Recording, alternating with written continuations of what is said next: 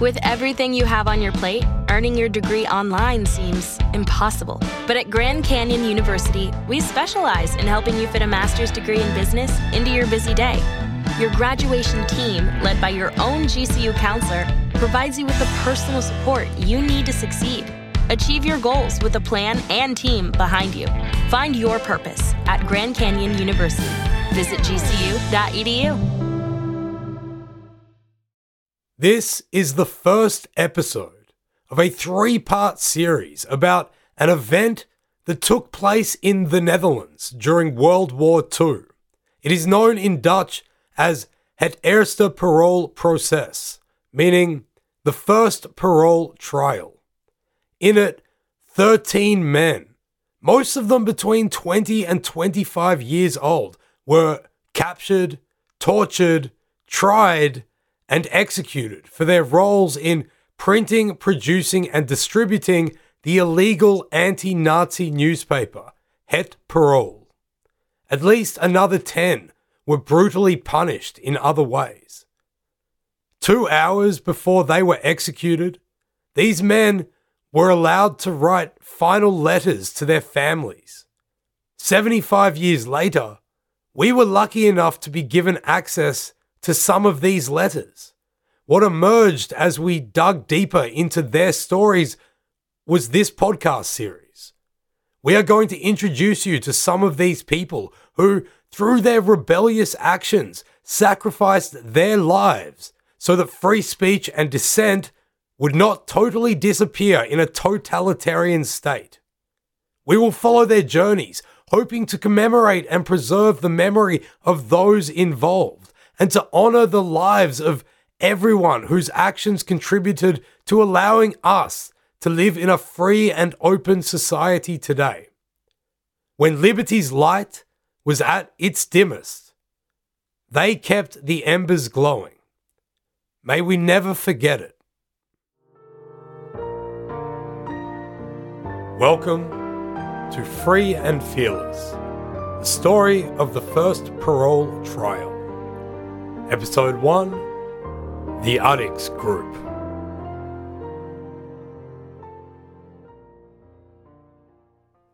In the course of history, the experiences that we go through as individuals and societies inevitably become obscured with time.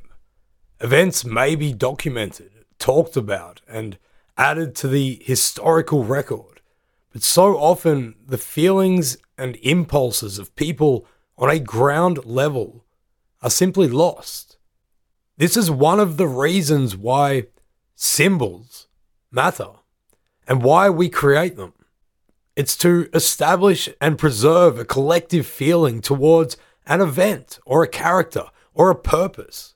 Symbols give meaning where mere words will either fail or crumble over time.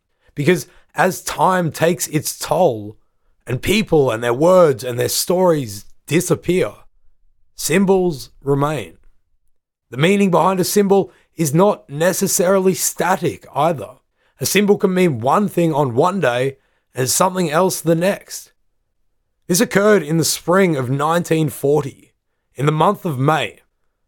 As the Wehrmacht of Nazi Germany poured into the Netherlands, supported by the Luftwaffe. Planes could be seen flying over the city of Amsterdam just on the first day of the invasion. Anti aircraft guns could be heard firing in the distance. All schools and public facilities were shut. The invasion of the Netherlands had begun. The capital city, Amsterdam, constructed over 700 years into a ringed network of unclean canals and tree lined, cobblestone paved streets was not a particularly pleasant smelling place at the best of times. But these were not the best of times, and on the 14th of May, a thick pall hung over it, and it carried the strong, sickening stench from oil fires that burned outside the city centre. In order to prevent the oil reserves in the city's petroleum harbour from falling into German hands, the Dutch military command had allowed British operatives to destroy them. The active military resistance to the German invasion, although it put up a fight, was capitulating. Other forms of resistance would have to take its place. In some parts of the city, other things burned also.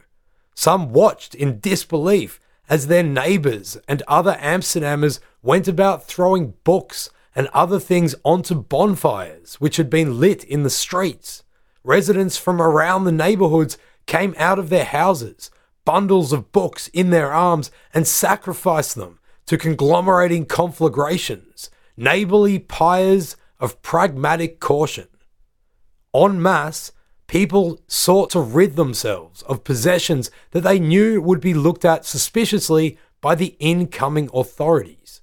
Cast not to the flames on the streets, but instead to the fetid waters of the city's canals, great clumps of even more books, as well as newspapers and magazines, were disposed into the water, creating small islands of drowned and soggy, soon to be illegal material. Marxist, communist, Jewish, and Russian literature, as well as any other left wing content, was destroyed. The people doing this to their own stuff sought to purge themselves and their lives of any risk that they might come under any attention at all. There would be no freedom of speech or dissent in the coming years under the new fascist regime. For the people who took this option, destroying their potentially suspicious material, perhaps their last act of freedom was to censor themselves before anyone else saw the need to do it for them. And in these events, on this smoky spring day, we see symbols changing in what they mean or purport to achieve. Book burning is a symbolic act, usually connected to a collective righteousness against something. Here, however, this destruction could now symbolize anything ranging from sensible, preemptive self preservation to cowardly and timid submission. The books themselves also changed in their symbolism. These simple objects may have signified a certain station or at least a certain level of intellect, education, culture, and other indicators of high social status. Now, all of a sudden, the upper crust were potential enemies of the state. Another example of the power of symbols and how they can change is what happened to the symbol of the carnation in Holland on the night of the 28th of June 1940, about a month and a half into the Nazi occupation of the Netherlands. The following day would be the birthday of the Dutch Prince Bernhard, consort to the Crown Princess Juliana. He was a German born prince who had no shortage of names, actually. Bernhard Friedrich Eberhard Leopold Julius Kurt Karl Gottfried Peter, Count of Biesterfeld. When the war began, he showed bravery and loyalty to his adopted country and assisted in the escape of the royal family from invading forces. Now, the family were in exile in England. Whilst they celebrated the prince's birthday away from home, the people of their homeland would do so as well, in spite of the fascist regime that they now lived under. The prince's trademark since his student days was a white carnation, one of which he would always wear on his left breast pocket when in public. Since his marriage to Juliana in 1937, it had become a symbol that the Dutch people associated with him. However, the public had never really celebrated his birthday with any vigour before, especially in the cities of Holland. In The Hague, the centre of Dutch national politics, a royal birthday was cause for a congratulatory register to be laid out in the Noordeinde Palace. People could come and sign this, but Bernhard would expect little more than this. Historically, in Amsterdam, there had always been a somewhat terse relationship between the city and the House of Orange Nassau, so there was no reason for the occupying forces to expect any large celebratory crowds assembling or any untoward behavior. That evening, however, before the prince's birthday, in The Hague, people began laying carnations before the palace next to a statue of William of Orange, also known as William the Silent, the father figure of the nation who had led its independence struggle three and a half centuries before. In Amsterdam, on the same night, in a tiny square near the city's biggest park, someone appeared also holding a carnation. They walked over to a small statue of Emma, who had been the nation's regent in the 1890s and mother to the beloved current Queen Wilhelmina. The next day, at both sites, the collections of flowers grew. In The Hague, orders to remove them were followed before the mayor ordered them put back again. People began to attach carnations to their breasts and gather not only in these cities but other towns and areas across the country. They flew the Dutch flag in places, now illegal under this new regime, but where there were no flags, there were flowers.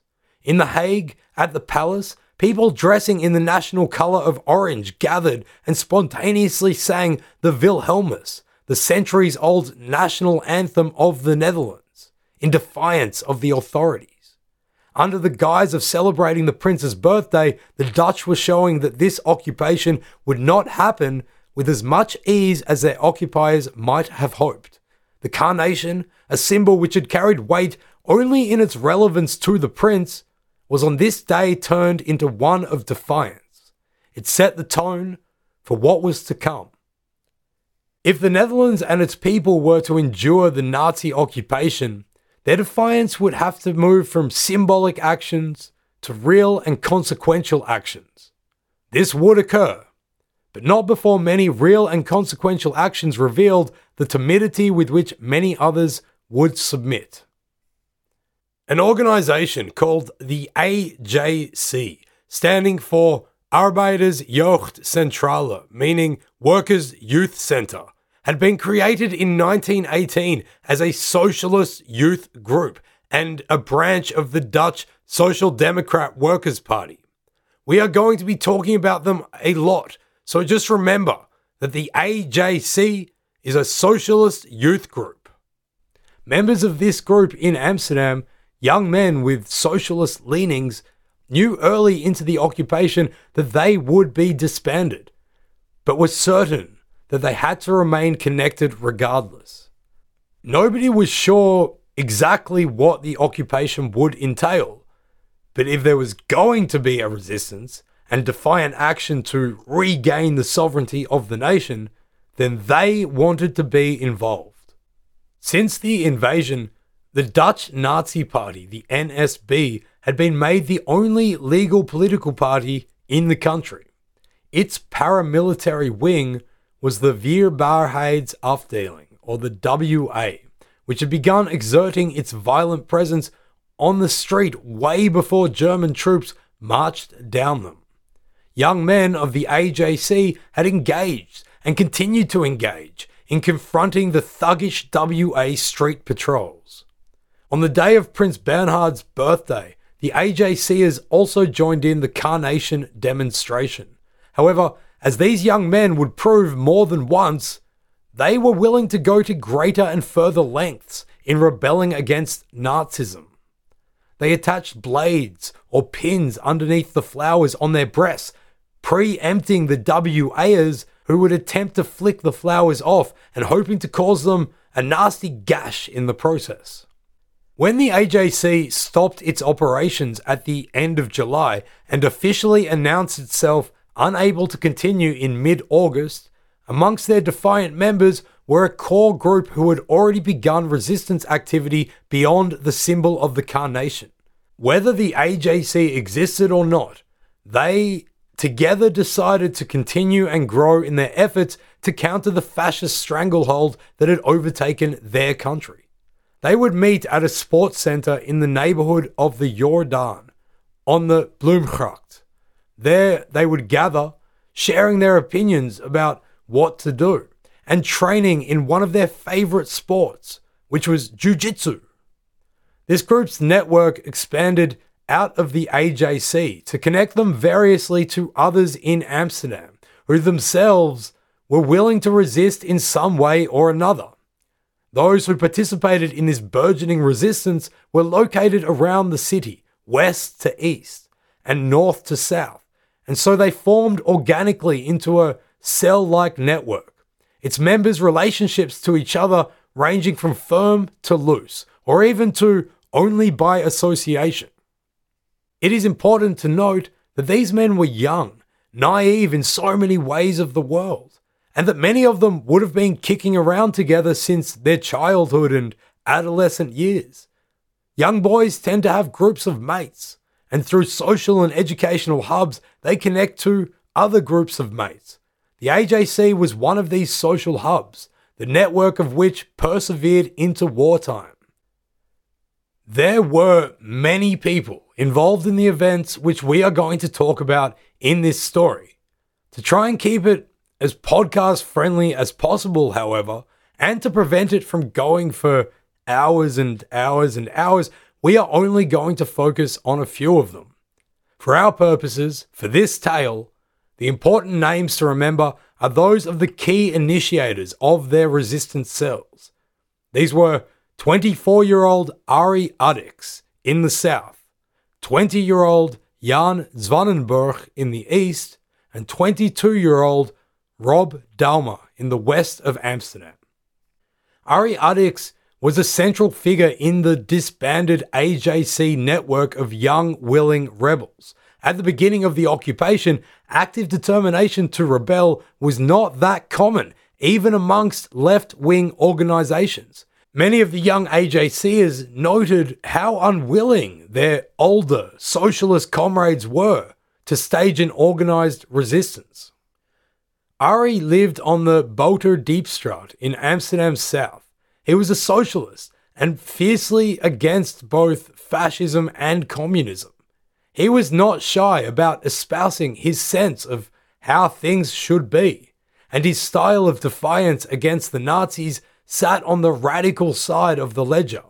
In the jiu-jitsu sessions on the Bloemgracht, he was competitive, and he showed no less when he encountered WA militants on the streets. When the WA raided the jiu-jitsu school one day, Ari was the only person who stayed behind to guard the club's paperwork. When he was found by the raiders, they viciously beat him and literally threw him onto the street outside. He was unable to train for six weeks. And given what we know about his character, we can easily imagine that this time off only further stoked his rage against the occupiers. Ari Addix resisted the occupiers in every way possible. When Jewish rights started being curtailed, such as in January 1941, when Jewish people were banned from going to the cinema, he stood on the Nieuwendijk one of the main shopping streets in Amsterdam, handing out scores of handbills to passers by protesting against it. These would often be finished with the sarcastic words, Heil het Nederlandse volk. He would get vegetables for his Jewish friends and neighbors from Aryan stores.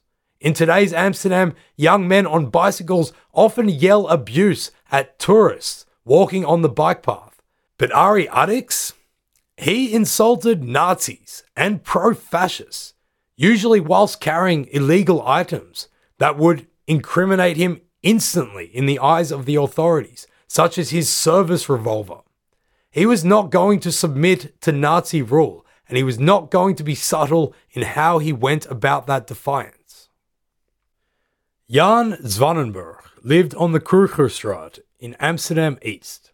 He had a youthful look to him was blonde and handsome, and like his fellow members of the AJC, held socialist leaning sympathies.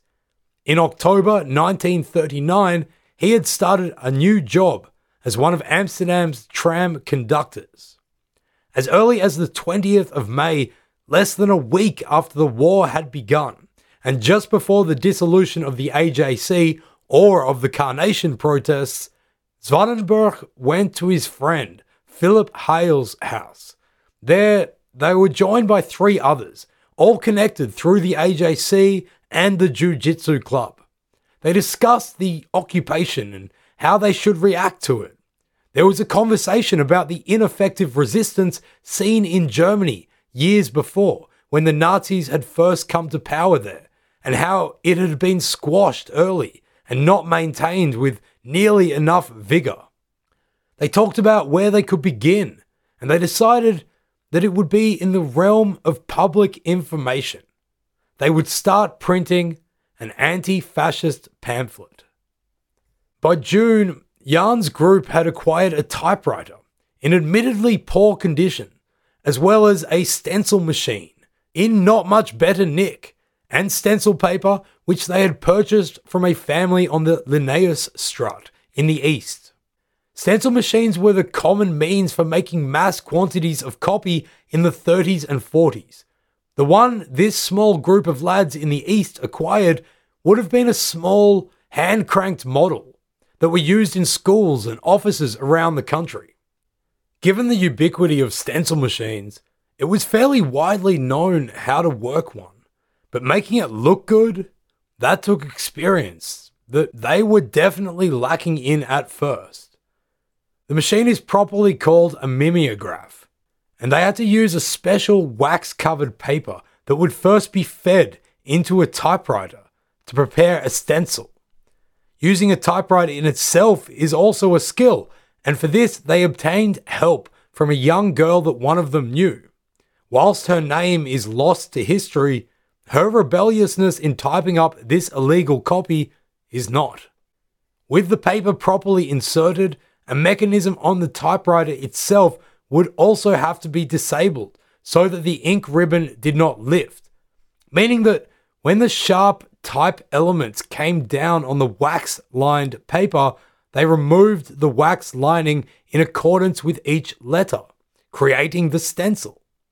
Once finished, this master copy was then placed in the stencil machine, and the ink would be able to permeate through it where the wax had been removed.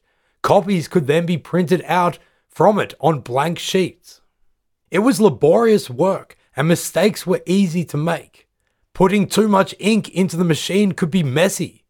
Obvious ink stains on your hands or clothes are annoying at the best of times.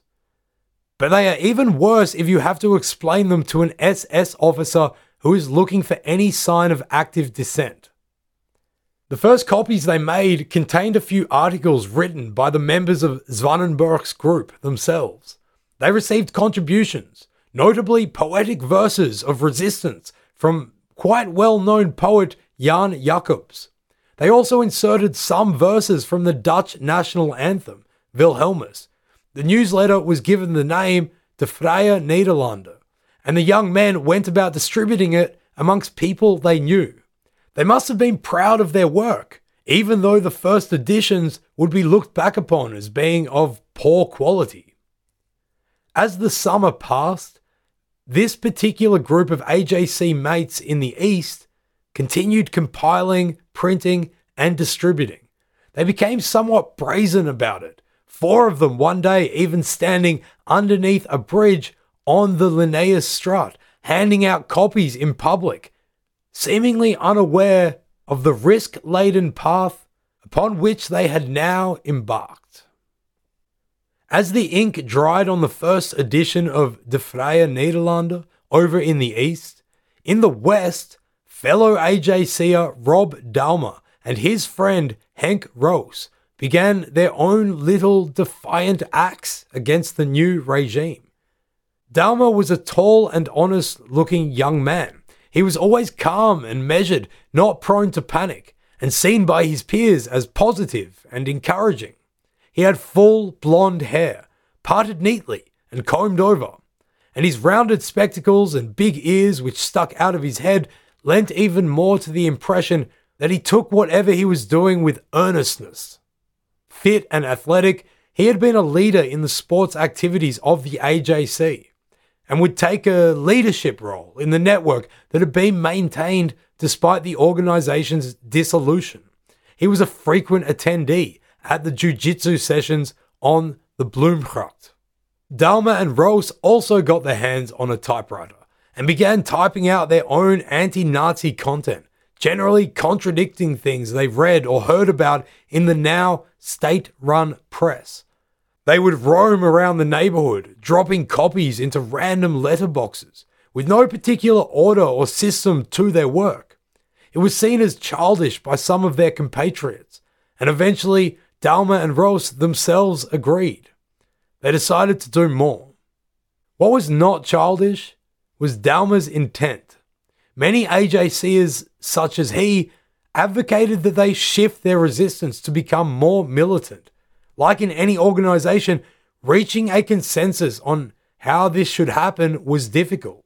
One of Dalmeijer's friends, Jay Brucher, was extremely keen on them becoming an underground guerrilla unit, but stressed the need that they take their time, properly prepare, and train themselves to wage sustainable war against the invader. Dalmeijer agreed with him, although he and others wanted to start blowing up gas factories and attacking the electricity supplies already. The apparent futility of dropping angry newsletters into random letterboxes may have been what convinced Dalmeijer's friend, Henk Roos, as he also, albeit reluctantly, came to this view. Either way, one day Bruchers gave Rob Dalmeijer a gun. This was totally illegal under the law of the occupied forces. Violent resistance was now very much on the cards. The members of the disbanded AJC were, from the beginning of the war, active in their own ways with various acts of resistance. In addition to joining in the street brawls in the city, countering attacks by fascist youth gangs on the Marxist and Jewish sections of the society, they would commit nuisance actions. Some would make stickers and plant them on cars and other objects around the city. These stickers would read things like Deutschland gewinnt nicht den Krieg, an England ist der Sieg. Germany will not win the war, England will have victory. They would stick these on German military vehicles. One who worked at the Fokker factory, even stuck these on the wings of the German military planes that were coming out of it. Ari Addix was getting involved in whatever he could, training fiercely in jiu-jitsu and putting it to use against fascists. In the East, Zwanenburg's group were printing and distributing their newsletter, De Vrije Nederlander, as well as other resistance propaganda. Rob Dalmeijer and his friends were looking to do more than just type angry complaint letters against the Nazis. In late 1940, their lives collided with that of someone else who was also engaged in defiance, a man older than them, named Frans Goedhart. To preserve my untrained non Dutch throat for the remainder of this series, as well as to save you from having to listen to me butcher it, I am, from this point on, going to call him Goodhart. Now, at the age of 36, Goodhart had been a member of the Communist Party in his earlier days, but was expelled in 1934 and had become a fierce anti fascist and anti communist journalist. Working before the war in Ghent, Belgium, as a correspondent for a newspaper called Voorhout, he had railed against the neutrality policy that the Netherlands had taken towards the increasing militarization of their neighbor prior to the invasion. At the outbreak of war, Goodhart became cut off from this journalistic outlet, as well as his source of income. He also found himself thoroughly disappointed by the Dutch media's submission in general to the Nazi occupiers. Prior to World War II, the Netherlands was what is considered a pillarized society, segmented into loosely defined religious and ideological sections, these being Protestant, Catholic, social democratic slash working class, and then a generally economically liberal pillar. Media, predominantly in the form of newspapers, reflected these pillars. After the invasion, the different newspapers from different pillars took different approaches towards the new regime. The Protestant Standard sought to remain neutral to the occupation and lost most of its readership because of utter dissatisfaction with this approach. The right wing, but economically liberally minded Telegraaf entirely submitted to the new regime, while the staff of the Catholic workers' paper, the Volkskrant, were forced out because of non complicity. The paper was taken over by National Socialists and operations ceased totally in 1941. So in July of 1940, Frans Goedhart began producing his own newsletter, which he called Newsbrief van Pieter het Hoen. Pieter het Hoen was a famous Dutch journalist and poet during the Patriot time in the lead up to the French Revolution in the 1780s, and Goedhart greatly admired his work. In English, this name would translate to Peter the Grouse, which is a pretty grouse name. Goedhart understood from the outset how risky this work would be. He knew that if he involved other people in it, the risk of being caught would only increase. Ideally, he wanted to create the entire thing alone.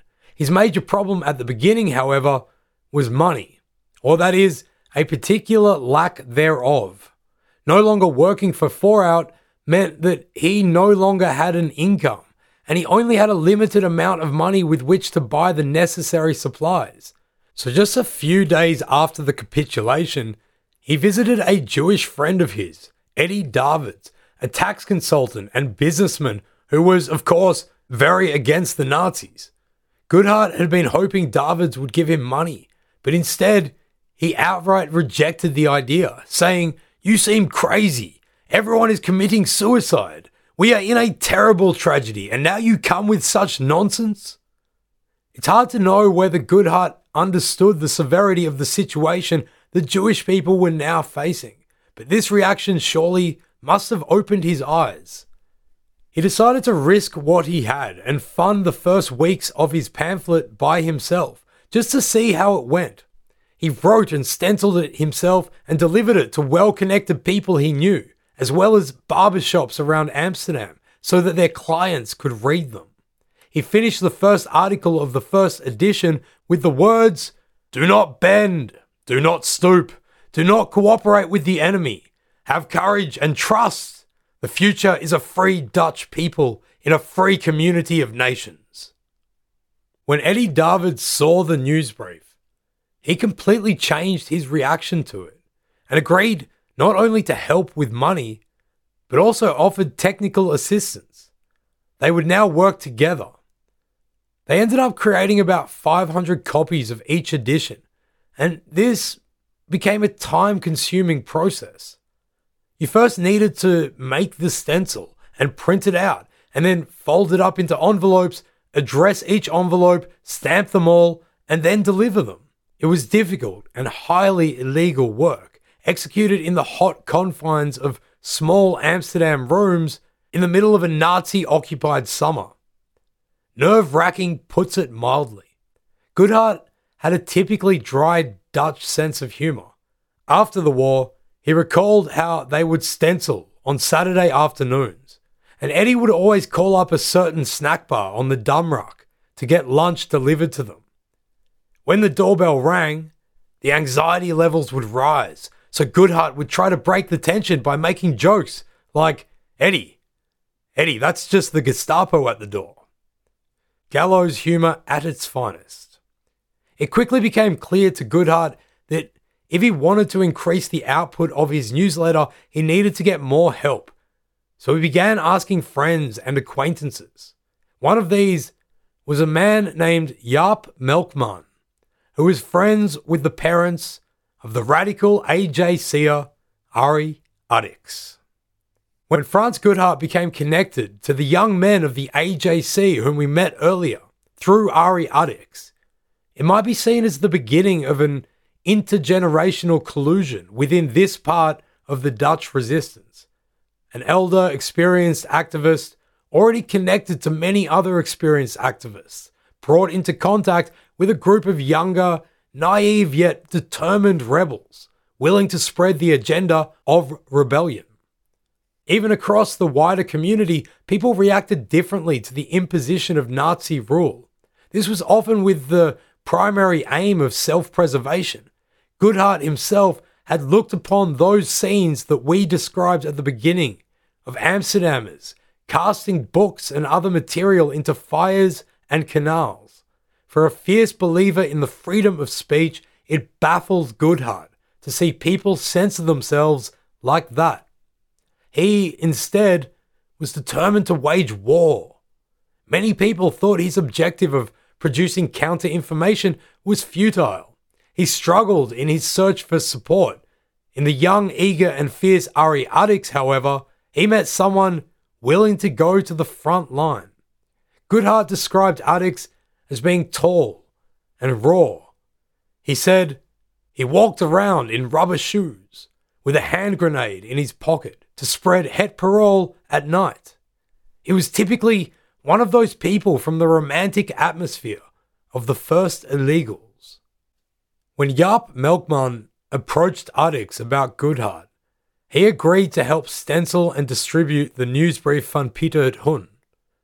Addix brought in his friends from the AJC, Zwanenburg, Dalmeijer, Roos, and others whom they were all connected to. By October 1940, they had crystallized around the need to distribute the news brief into a somewhat fairly loose network that included at least 50 people. Most, but not all, were AJCers. They would become known to history as the Addix Group. They were reasonably well organized. Most of them were between 20 and 25 years old, although the youngest was 17 and the oldest in his 40s. Each group, or cell, functioned around one of the AJCers. Zwanenburg's group operated from Amsterdam's east. In the north, there was a cell, and there were three in the south, where Ari Addix's own small cell was. There were three more in the west, where Rob Dalmeijer lived, and Addix was the general liaison between all of them and Melkman and Goedhart, who were providing them with the content to print. They were enthusiastic and righteous, delivering illegal newspapers and pamphlets, stickering over German military and police equipment, and fighting local Nazi thugs. As the tensions in Amsterdam grew over the first winter of the war, they were at the forefront of it all. In February 1941, fights broke out between WA street thugs and Jewish Amsterdammers in the Jodenbuurt, the Jewish neighborhood. Addix and his compatriots ran down to the Jewish quarter to join the fight against violent anti Semitism. Afterwards, when German troops and Amsterdam police began deporting Jews, the young AJCers also joined in the mass protests in the factories, the docks, and streets that became known as the February Strike, the only public protest in Europe by non Jews against the Nazi treatment of Jews during the war. During this demonstration, Jan Zwanenburg lay down on the tracks in front of a tram depot to stop his colleagues from going out to work. The strike was ultimately a failure in that it did not prevent the oncoming genocide of Amsterdam's Jews. However, it showed that many ordinary people were willing to resist the occupation. It was in this atmosphere of defiance that the newsbrief van Pieter Hoen was replaced by a new newspaper. It was given the name Het Parool, which in English can mean either the password or the motto. Throughout 1940, Goedhart had been conspiring with others, journalists, politicians, thinkers, and activists such as Lex Althoff, Koos Vorrink, Hans Warendorf, Maurits Kann, and Jaap Nunes. Together, they chose to exercise their free speech rights, no matter that the law no longer granted them these. The first editions of Het Parool came out on 10th of February 1941 they announced themselves to the world. For their subtitle, they defiantly chose two words from the Dutch national anthem. These were Vrij onverveerd, meaning free and fearless. The first article started strongly as well. Wij willen dit niet. We don't want this. It then went on to list in point form all the atrocities that had occurred in just the past week. This was the real news, not the Nazi sanctioned censored version found in the compliant, established press. By being a larger conglomeration of well connected people, Het Parool had access to greater and better resources than the young men of the AJC or just Goedhart alone. Jan Zwanenburg and his group in the East, for instance, making their stenciled, hand cranked, and scrappy newsletter, would never have been able to get it out on the kind of scale that this new, bigger, and more professional publication could. Most importantly, by August 1941, Het Parool got access to printing presses, not just stencil machines, which meant that the number of copies which could be printed per day became exponentially higher. For the Addix group, which had been engaging in all kinds of different forms of resistance and distributing all kinds of illicit material, distributing Het Parool became a major part of their activities. So let's imagine what distributing Het Parool may have been like. First of all, you're sitting in your living room with stacks of highly illegal material staring across the room at you. It's summer, it's hot, and it's the Netherlands, so the sun doesn't go down until very late. You are waiting for the cover of darkness after the now standard curfew has come into effect, so that you can go out and do your work in appropriate concealment.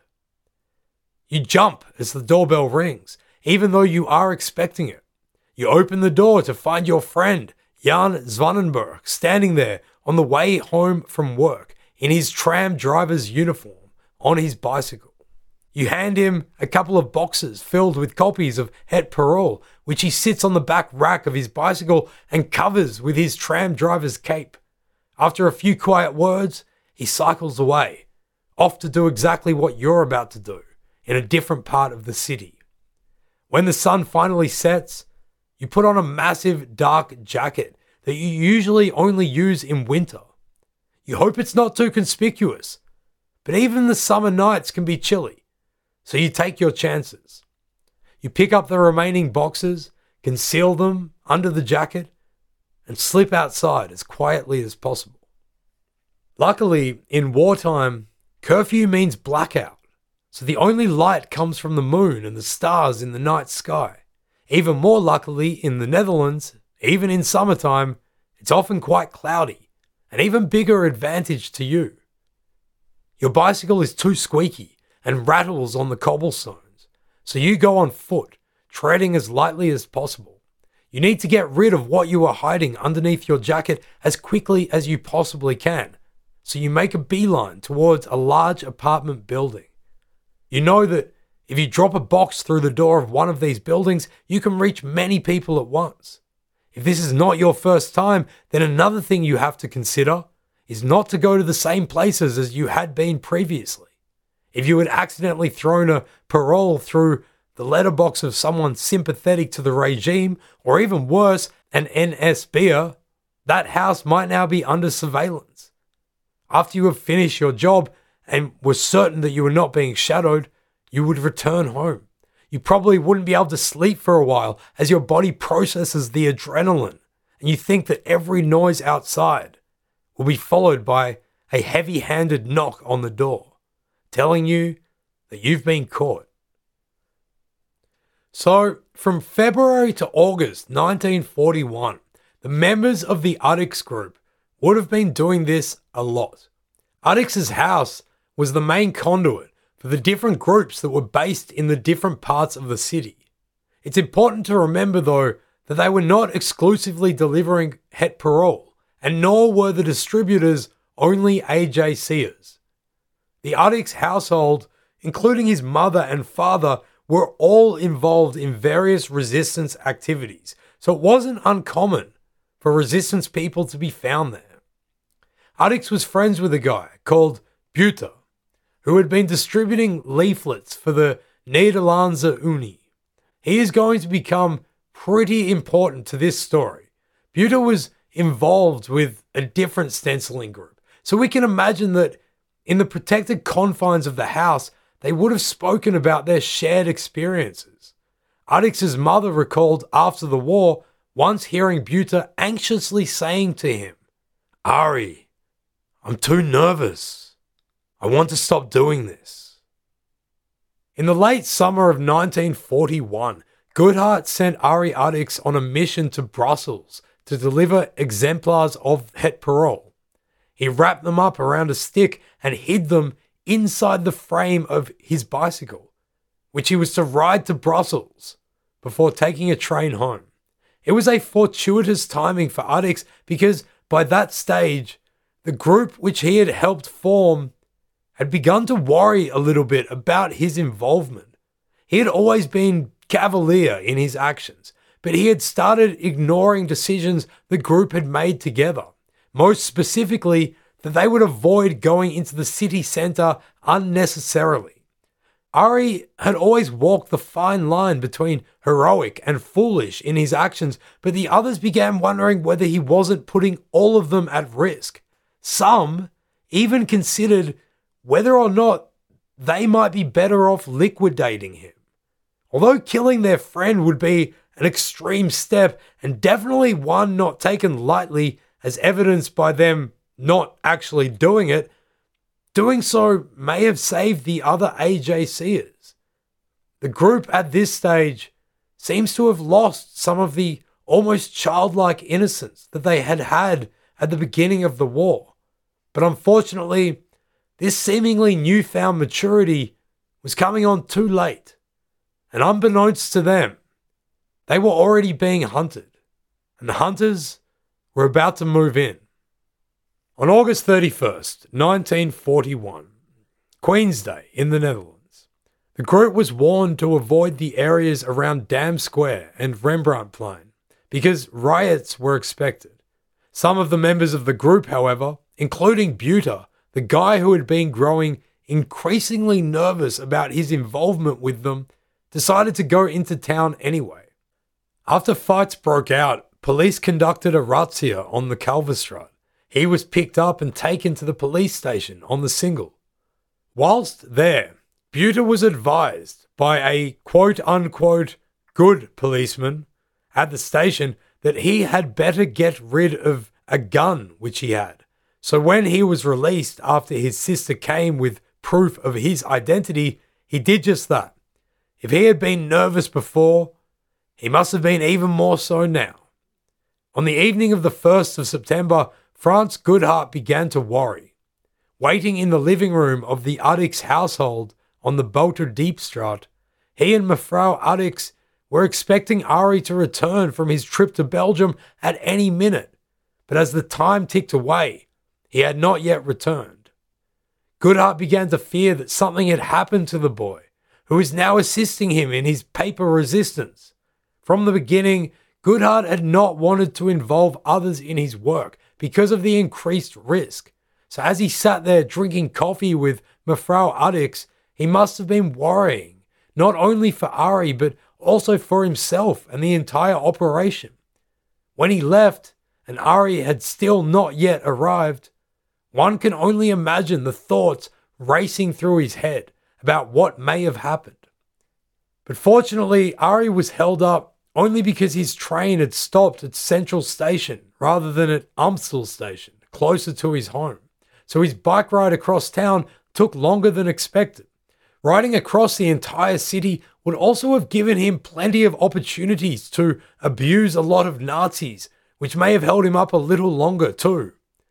In any case, after getting home, he quickly left to visit Goedhart and report back from his mission to Belgium. His mother didn't see him again that night after he left to see Goedhart. He returned home late and left early the next day to go to his work at the Draka Cable Factory to collect his salary. At some point that morning, after Ari had gone to the Draka, a big and imposing man knocked on the door of his house, which his mother opened. He told her that he was Meneer Janssen from the Draka, Ari's work, and that Ari could come back now. If this had not been the early days of the resistance, and if those involved in defying the authorities already had the experience that they would later garner, we can assume that Mevrouw Addix would have acted with much more caution and suspicion than she did. She expressed her surprise and told them that Ari had already just gone to Draka. It was odd to her that this man said that he was from there, but she did not consider it more than just that an oddity. Secondly, peering around the large figure of this Mynheer Janssen at the door, she could see another man walking back and forth on the street, quite clearly a companion. If she had realized that the two men at her front door were actually police agents, collaborators with the Nazi regime, there is no way that she would have answered honestly when they asked her when Ari would be home that evening. Around 7 p.m., she replied. Naively, unwittingly, and tragically, an appointment had now been made, which would end with the death of one of the Addix family. When Ari came home that afternoon, Mevrouw Addix could see that her son was troubled. Without getting into the details, he told her that he had received a warning that something had clearly gone wrong with his illegal activities and that he had to clean everything up as soon as possible. This was a discernible change from when she had seen him on his return from Belgium. So, sometime between then and now, fewer than 24 hours, everything had changed. When she told him that a big guy called Mynheer Janssen from the Draka had visited their home, Ari also expressed his surprise. The only Janssen he could remember from the Draka was a really old guy. The urgency of the warning to clean up his work seemingly distracted him from the alarm bells that should have been ringing loudly in his head at this point. He went up to the attic and began thinking about what had to be done with the incriminating stuff around him, and not about this Mynheer Janssen. Sure enough, that evening, the doorbell rang. By this time, Ari Addix's father, Martin, was also home. He and his wife had been participant in helping Jewish neighbors and hosting resistance men in their home. He was, after all, friends with Jaap Melkman, who had recruited his son into the illegal distribution work in the first place. Despite this, he was a careful man, and although he helped Ari with some of his work, he wanted no real knowledge of it. But this time, at about quarter past six on Tuesday, the 2nd of September 1941, Martin Addix was not careful enough. He opened the door to two men who said they were looking for Ari Mynheer Addix yelled out upstairs that the callers at the door were for Ari, but he received no response. He invited them inside and told them to go upstairs where they could find him. Ari would have heard the footsteps of the two men as they began to ascend the typically steep Amsterdam staircase. At that moment, he was sitting at a typewriter, addressing envelopes with which he would send out copies of Het Parool, which was sitting next to him. The men introduced themselves as Officer Doubt and Cowper from the Bureau of Jewish Affairs in the Amsterdam Police Force. They told him that they would like to bring him to the station at the Peter Aertsstraat for a little interrogation. What we know about Ari Addix is that he was bold, brave to the point of being reckless, and hated Nazis with a violent passion. Later on, Mevrouw Addix and the arresting officers would give very different details about what exactly unfolded next. But needless to say, it did not end with Ari calmly cooperating with the police and being attended out the door. But Frau Addix said that Ari wanted his jacket, which, to be fair, is a reasonable response in Amsterdam at any time of the year. According to her, the officers mistook this as an attempt to escape, and a fight broke out between Ari and Doubt, in which Ari grabbed the police officer by the throat. Ari might have been naive about his resistance work, but fighting was something that he was pretty experienced at, and given his involvement in the Jiu Jitsu club and against WA thugs on the street, really enjoyed doing. At the noise of the scuffle, Mynheer and Mevrouw Addix came running up the stairs and said, Damn, what is this here? By now, Cowper had joined his colleague in the fray, but Mynheer Addix pulled him away, apparently shouting that he let the two men fight it out. Dowd, despite being grabbed by the throat, shouted to his colleague to use his weapon. Pandemonium erupted, with Mynheer Addix and Cowper then struggling with each other, and Mevrouw Addix trying to calm everyone down. Whatever the exact sequence of events, three things happened. Ari did some sort of skilled and presumably awesome jiu-jitsu tumble and threw doubt over some flower boxes. A door to the outside was opened, and two shots were fired from a gun. One was at point blank range from Cowper directly into Martin Addix's neck. The other grazed the arm of his wife as Ari bolted down the stairs to the second floor, through the kitchen, and out of the house. In the densely populated confines of Amsterdam's neighborhoods, where the rooftops all connect, Ari sprung one level down, fled across his neighbor's properties, and made his escape. He was now officially a fugitive. So that's Mevrouw Addix's account. Do you want to hear the police's version of events? Well, according to them, during the tussle, Mynheer Addix went after Cowper with a knife, and Mevrouw Addix attacked Dowd with a hammer. The shots fired with us an act of desperate self defense.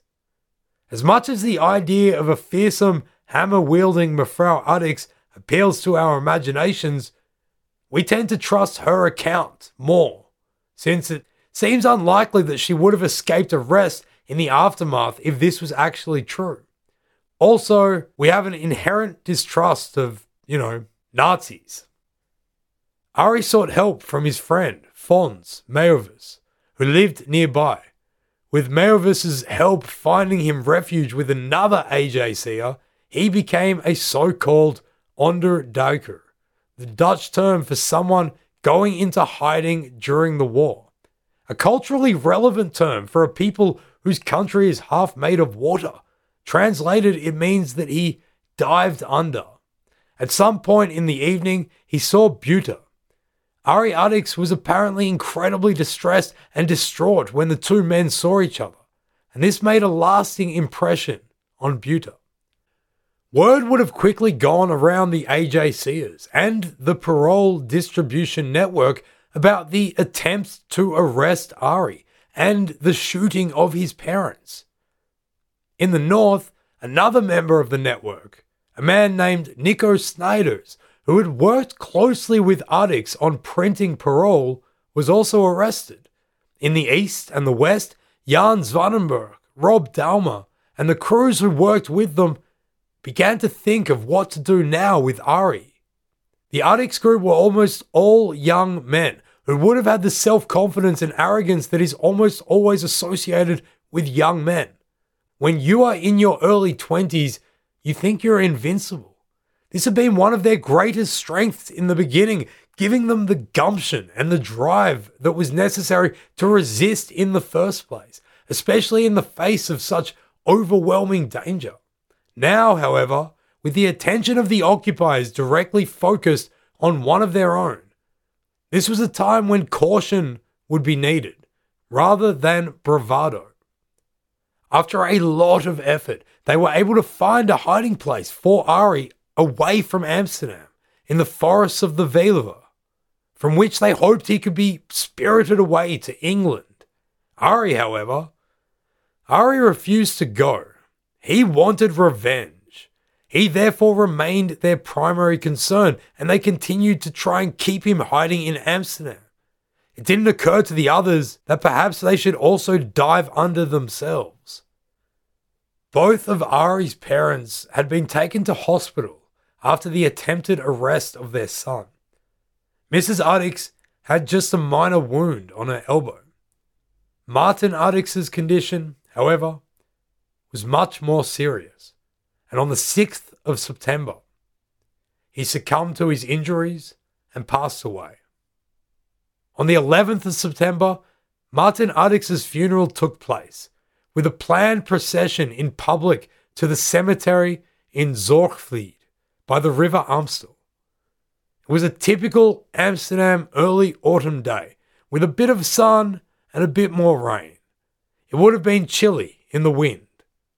The police indicating their concerns that the death of Mynheer Addix and the now outlaw fugitive status of his son Ari may serve as a galvanizing occasion for other resistors, blocked the funeral procession and were out in force to arrest anyone who may have been involved in the illegal activities which have been happening in the Boter Diep Straat. At least one arrest was made. Despite this obstruction, and with an atmosphere that must have been full of tension and fear, hatred and sorrow, the funeral took place. Perhaps the tumultuousness provided the perfect cover or distraction, for if the police searching for Ari Addix had paid close enough attention, they might have noticed a motorbike with two men on it, pulling up to the procession and stopping to watch for a moment.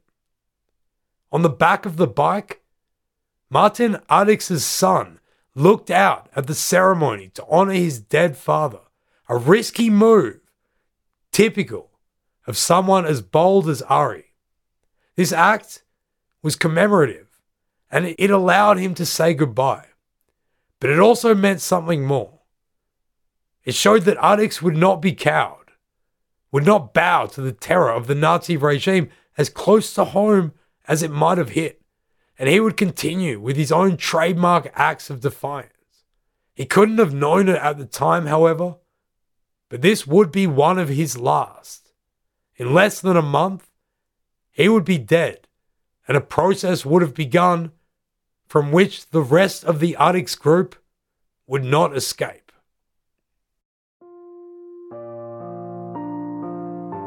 Thanks for listening to Free and Fearless. This has been the first of a three part series. Be sure to tune in next week for episode two The Process. This has been researched, written, and produced by Julian Smith and Joe Wegasani. We are Republic of Amsterdam Radio. For more information on this series, as well as other projects we have created, go to republicofamsterdamradio.com. Thanks to Stichting Democracy and Media for making this possible.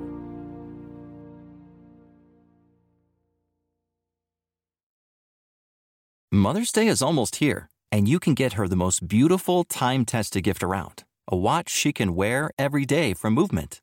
Whether your mom is into classic dress watches, rare and refined ceramics, or tried and true bestsellers, Movement has something she'll love. And right now, everything at Movement is up to 50% off site wide during their Mother's Day sale. A watch is a gift that celebrates all the time you spent with mom, and a Movement watch is even more than that. Movement uses industry leading materials for their fresh modern watch designs, from technically complex ceramics to vintage inspired style, all for an incredible value your wrist and wallet will both love. And with one size fits all convenience and fast free shipping and returns, it's a stress free shopping experience. Save big on the best Mother's Day gift ever with Movement. Get up to 50% off site wide during their Mother's Day sale at MVMT.com. Again, that's up to 50% off at MVMT.com.